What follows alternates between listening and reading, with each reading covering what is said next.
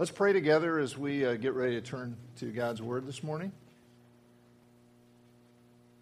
Father, we come and we're just grateful. Uh, we're grateful for a beautiful day, but Lord, um, just so much more grateful for you inviting us to gather together in your presence, um, to be reminded of who you are, to be challenged to think bigger, uh, to trust you more to love you more. Father, will you help us hear your voice today, the voice of your Spirit? Uh, will you soften our hearts? Will you just change us, Lord? Make us the people you want us to be. We pray in Jesus' name. Amen. So, if you have a Bible, go ahead and turn to Matthew chapter 5. And if you don't have a Bible, you can help yourself to uh, one that's in front of you there in the rack. Uh, if you don't have your own copy of God's Word, we'd love to have you just take that, just write your name in it, and take it home. Matthew chapter 5. First book of the New Testament, first of four biographies we have about Jesus. And I just want to invite you right now to join me. We're just going to sit at his feet and we want to listen to him teach us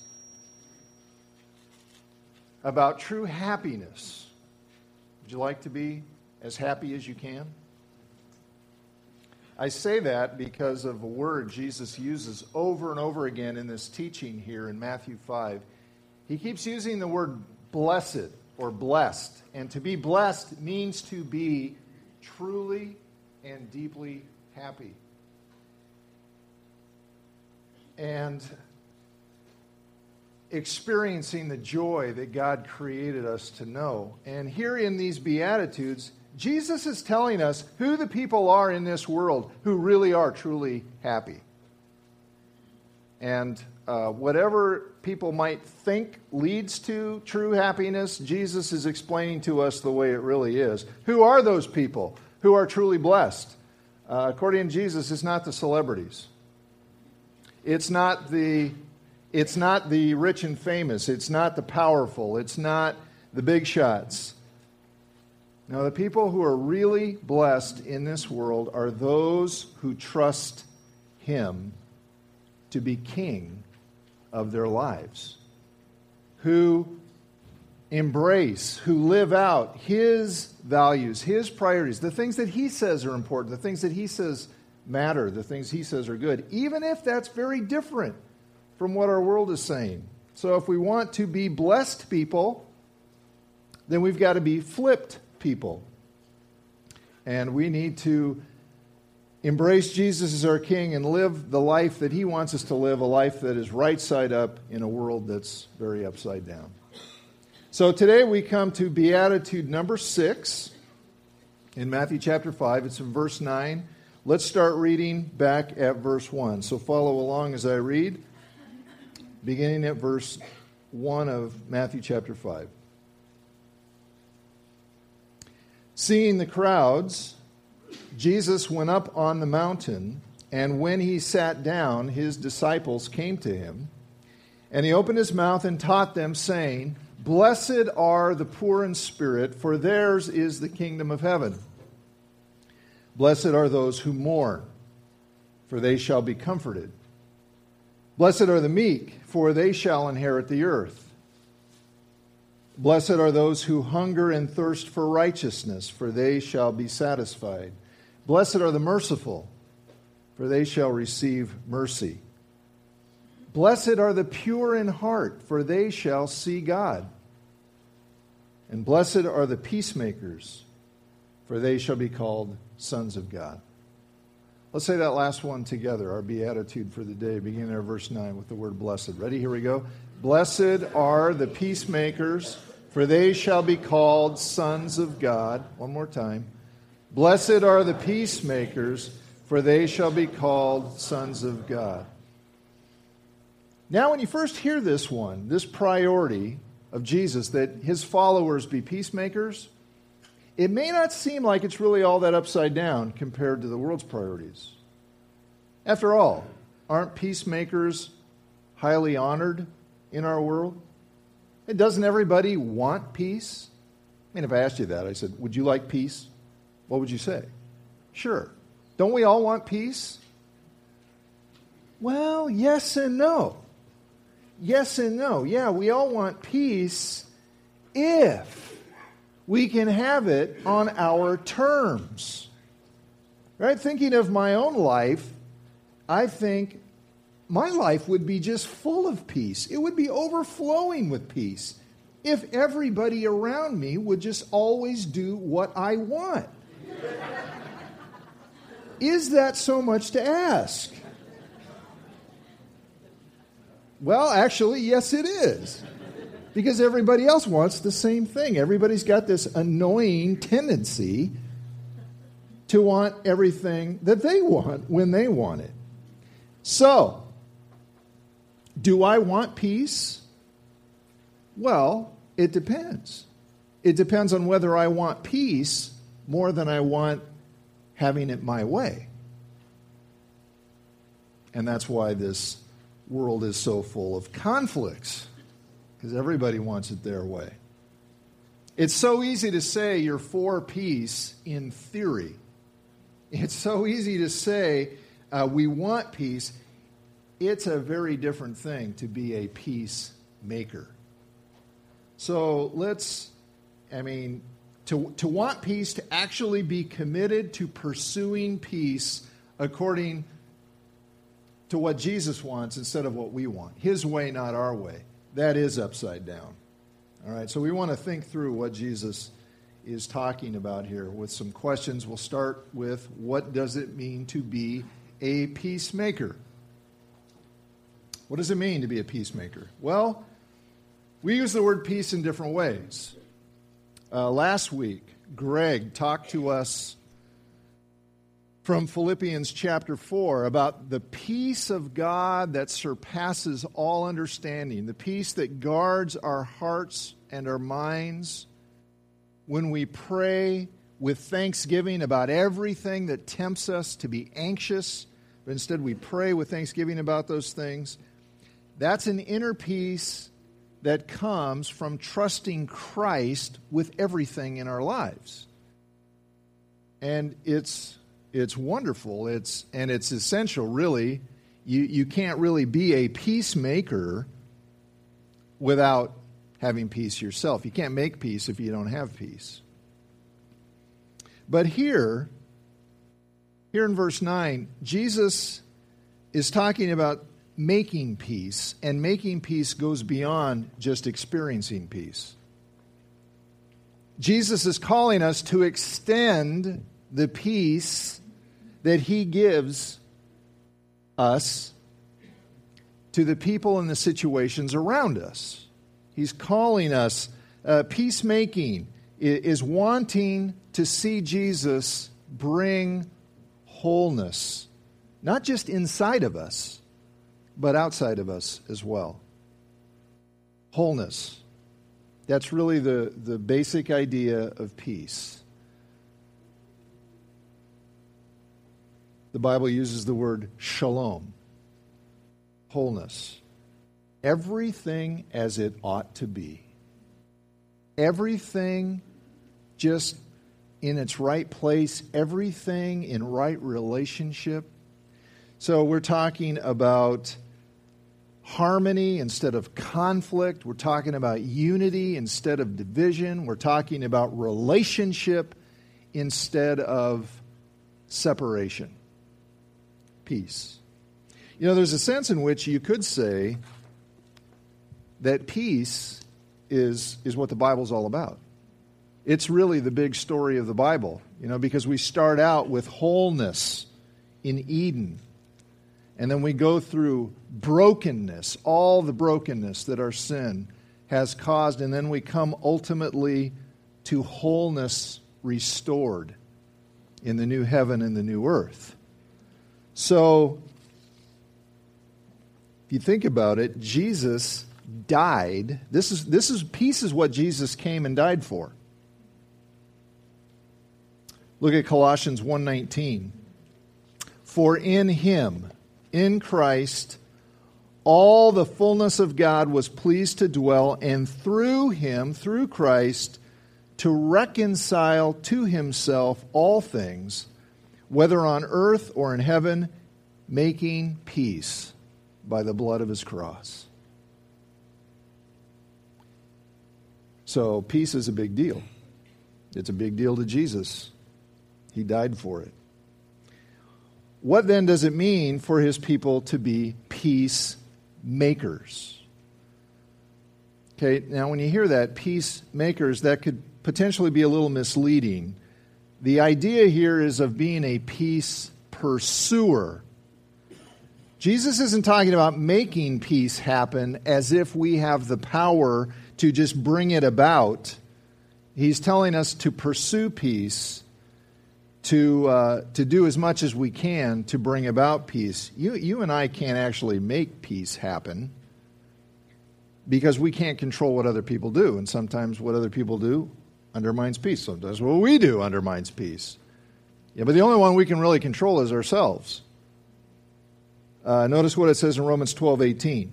If possible, so far as it depends on you, live peaceably with all if possible. So far as it depends on you, live peaceably with all. And then 1 Peter 3 10 and 11. For whoever desires to love life and see good days, let him keep his tongue from evil and his lips from speaking deceit. Let him turn away from evil and do good. Let him seek peace and pursue it. So, when Jesus talks about being peacemakers, this is what he means. He means people to whom peace really matters. It's important. Uh, people who want peace, people who seek peace, people who do what they can to bring it about. Whenever there is relational brokenness, to pursue peace, even if we're not always successful. Now, we'll consider how to go about that here in just a minute, but Let's first think through why it's important. Why does it matter? Jesus says that peacemaking is a, is a characteristic, it's a quality of his followers, along with all the other qualities he's been talking about in these Beatitudes. So, being poor in spirit and mourning sin and hungering and thirsting for righteousness and all of these things. He says his people are to be characterized by peacemaking and he promises great blessing to them. Why? Why are peacemakers blessed?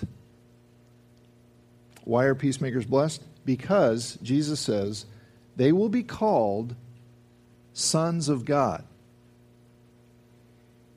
Those who pursue real peace now, I'm not talking here about the fake, superficial stuff that is so typical in our world. You know, these, these temporary, artificial ceasefires where people agree to stop shooting at each other for a short time, but nothing really changes. There's no real peace there. Not that, but the real wholeness that comes from being genuinely reconciled to God and reconciled to others. Jesus is saying, for those who pursue that, there is an awareness, there comes a confidence that they belong to the family of God. And the reason that awareness, that confidence comes is because they bear a strong resemblance to their Father, namely God. Karen and I uh, recently went down to Newberg to visit our son Daniel down at George Fox University, and he was introducing us to some of his friends. And one of his friends looked at me and said, Oh, yeah, I can tell you're Daniel's father because you guys look a lot alike. And I thought that was really cool. You know, it is, it is cool as a parent, you know, when people see that family resemblance. I'm not sure it's quite so cool for the kid to, to have to look at what he might look like in 20 or 30 years. But family resemblance. And the family resemblance Jesus is talking about here is definitely cool. This is, this is awesome. To look like God, to look like God because you're a peacemaker.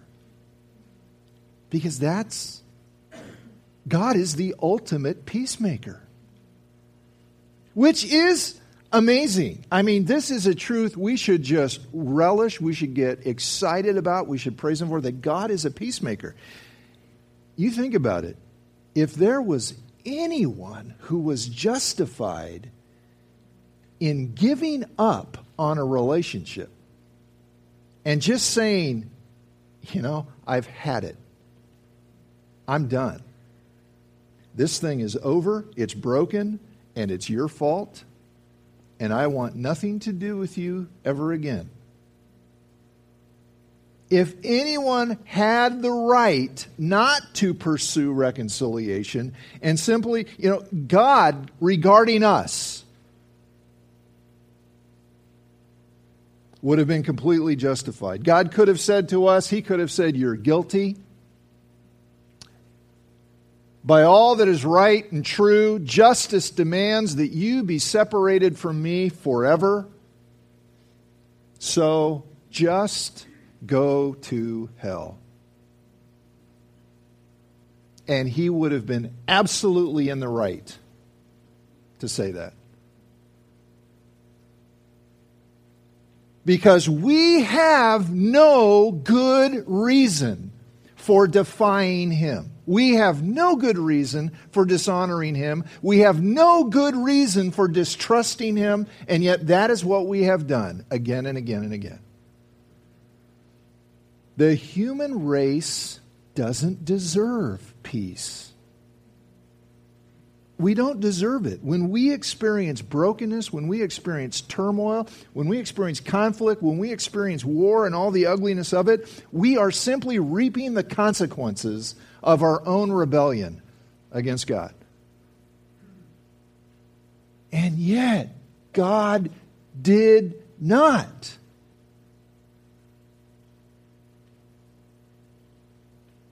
Quit. God is a peacemaker. He chose to pursue reconciliation in a way that satisfied both his infinite love and his infinite justice. Infinite love, infinite justice come together, and God pursued reconciliation in, in the cross. That's why you can look at the cross and say, that's God's love, and you can look at the cross and say, that's God's justice. They come together. The cost of peace was staggering and yet God pursued it. I want you to look at Ephesians chapter 2, verses 13 through 18. Let me uh, set the stage here a little bit so we'll know what he's talking about. The Apostle Paul here is writing to Gentiles. If you don't know what a Gentile is, a Gentile is anyone who's not Jewish by physical descent from this man called Abraham and his descendants Abraham, Isaac, Jacob, and all of their descendants, the Jews, God had revealed himself to Abraham, made certain promises to him, and his descendants entered into this relationship, a covenant relationship. And so all the physical descendants and, and uh, th- those are Jews. Outside of that, Gentiles. And for centuries, there's just this deep division, this deep separation between Jew and Gentile. And Paul is writing to Gentiles and telling them how God has made it possible for them to overcome that separation. What God has done to bring them together so they can be at peace with one another. And the reason Jew and Gentile can be at peace with one another is because in Jesus they can both be at peace with God. All right, so we're picking it up here at verse 13 in Ephesians 2. But now, in Christ Jesus, you, Gentiles who once were far off, have been brought near by the blood of Christ, by his death. For he himself, look at that, Jesus himself is our peace, who has made us both one and has broken down in his flesh the dividing wall of hostility by abolishing the law of commandments and ordinances, that he might create in himself one new man in place of the two, so making peace, and might reconcile us both to God in one body through the cross, thereby killing the hostility. And he came, Jesus came and preached peace to you who were far off, and peace to those who were near. Now look at this. For through him, through Christ, we both have access in one spirit to the Father. See, when God is your Father, when He's no longer your adversary, when He's no longer your enemy, when He's no longer your judge, your condemner, the one who condemns you because of your sin, but instead, when He has become the one who justifies you, who makes you right, and He sets you free, and He calls you His child because all of your guilt has been removed in Jesus. When you have peace with God, then you are able to be at peace and to make peace with anyone. Why? Because we can't lose. We can't lose. Isn't that why we insist on our own way? We want to have it our way because we're afraid if we don't have it our way, we're going to lose. But we can't lose in Christ. God has given us Himself in Christ. He's given us Himself. And he promises to make right every wrong. You know, we worry so much about injustices, and we should be against injustice. We should do what we can do to help see justice done. But the fact is, we can't, we can't take care of it all, and God promises that He will. Whatever injustices you've suffered, whatever injustices I've suffered, ultimately in Christ, when God says it's all said and done, it will all be done. It'll all be taken care of. In Jesus, we have everything. And so we can forgive. And we can be reconciled. And we can be content. So we never have to insist on our way. It's His way that matters. And so now we can enjoy the blessing of that family resemblance. We can enjoy the blessing of being peacemakers, of being like our Father. All right, let's talk about how do we make peace. Now, this all starts, of course, like everything else in the Beatitudes, it starts with coming to Christ and putting our confidence, our trust, our hope in Him it starts by responding to the good news, the offer of peace that God has given us in Christ. Because if we don't have that peace, then we can't make peace. So it, this assumes we're starting there. What can we do to make peace? Here are some practical things we can do. First, share that good news, share the gospel. Share the good news that everybody can have peace with God through Jesus Christ by faith. So Romans 5 1. Therefore, since we have been justified, made right with God by faith, we have peace with God through our Lord Jesus Christ. Justified by faith in Christ.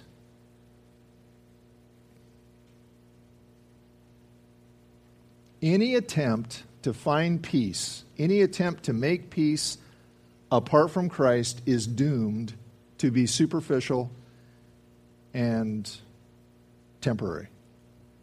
And that, that's why peace is such a fleeting thing in our world, because everybody's trying to find it without Christ. There is no ultimate peace without Christ because it's only in Christ that we are made right with God. And if you want to have peace, you got to be right with God.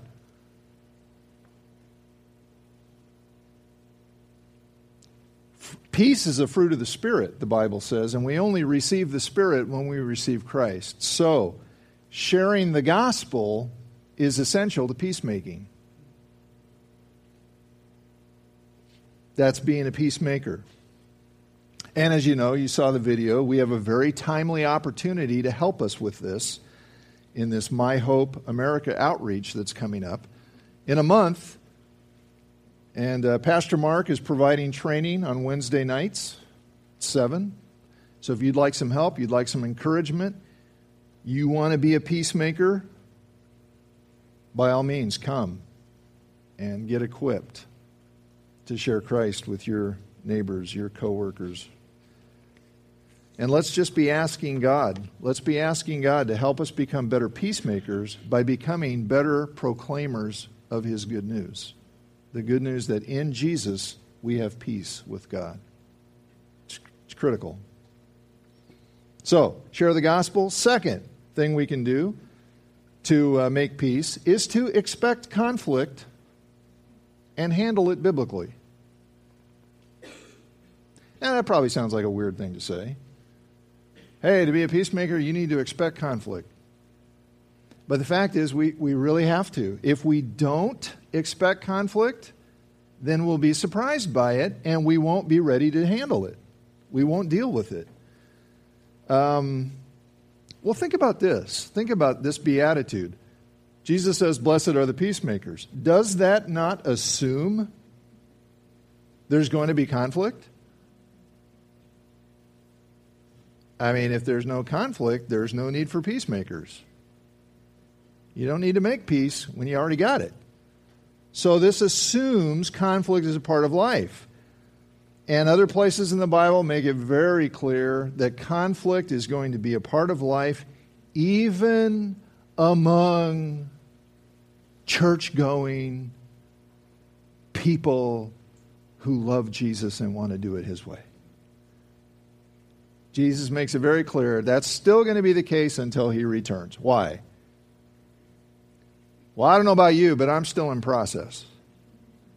And I think you are too. We've all got rough edges. We, we all still have that stubborn streak, you know.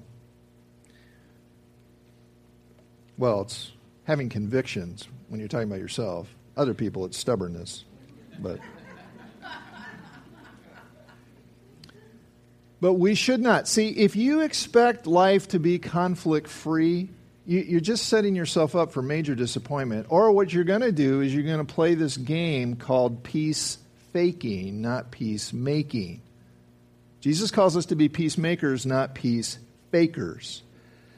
And so we need to expect that Jesus is going to bring into our lives, or at least allow into our lives, things that are going to require us to be peacemakers.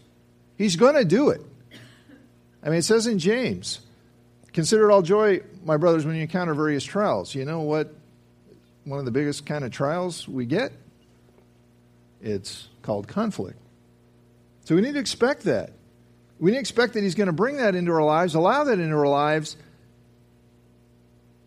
so that we can rely on Him to help resolve the conflict. Not pretend it doesn't exist, but to try as far as it depends on us.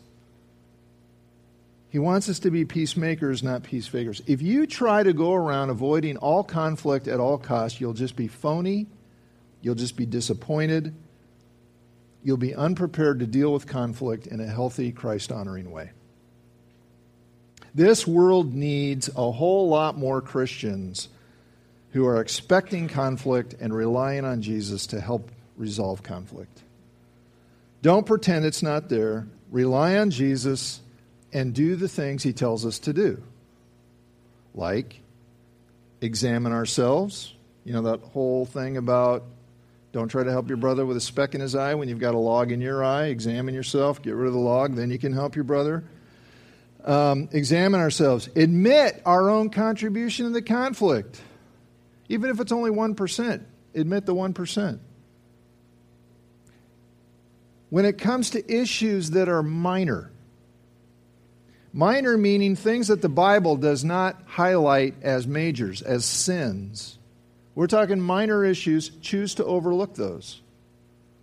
And when things are too big to overlook, choose to love enough to confront graciously.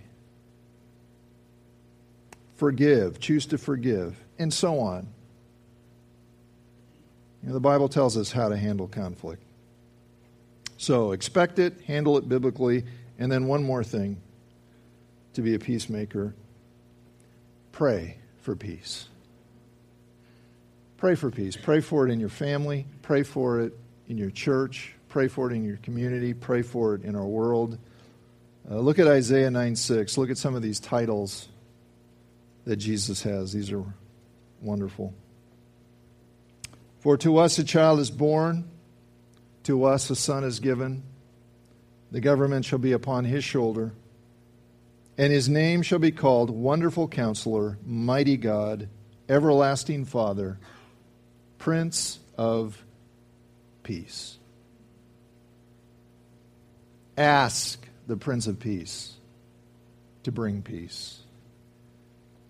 Ask him to help us pursue peace to restore brokenness, to heal relationships, to reconcile divided people. Let's do that right now. Let's bow together for prayer.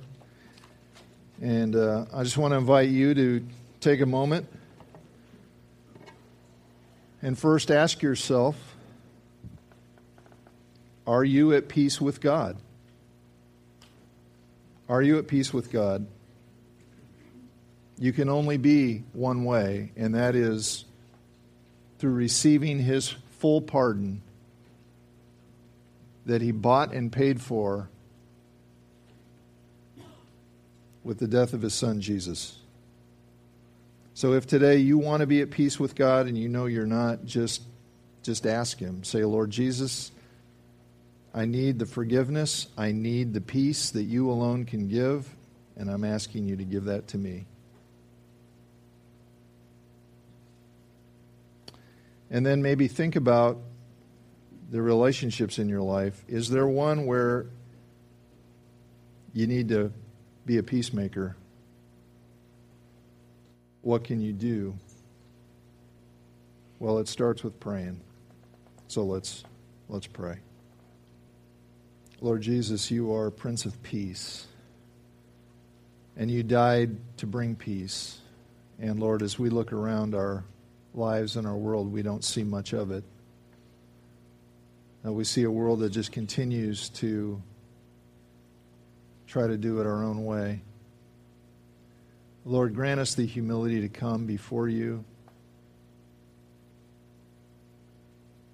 and to ask you to fill us with your spirit and to make us peacemakers. Make us people who want peace, who are willing to pursue it even if it means giving up our way. Lord, because it's your way that matters. It's your way that's good. It's your way that brings life and joy. So help us. We want the blessing of being peacemakers. We ask you to bring that about in our lives in Jesus' name. Amen.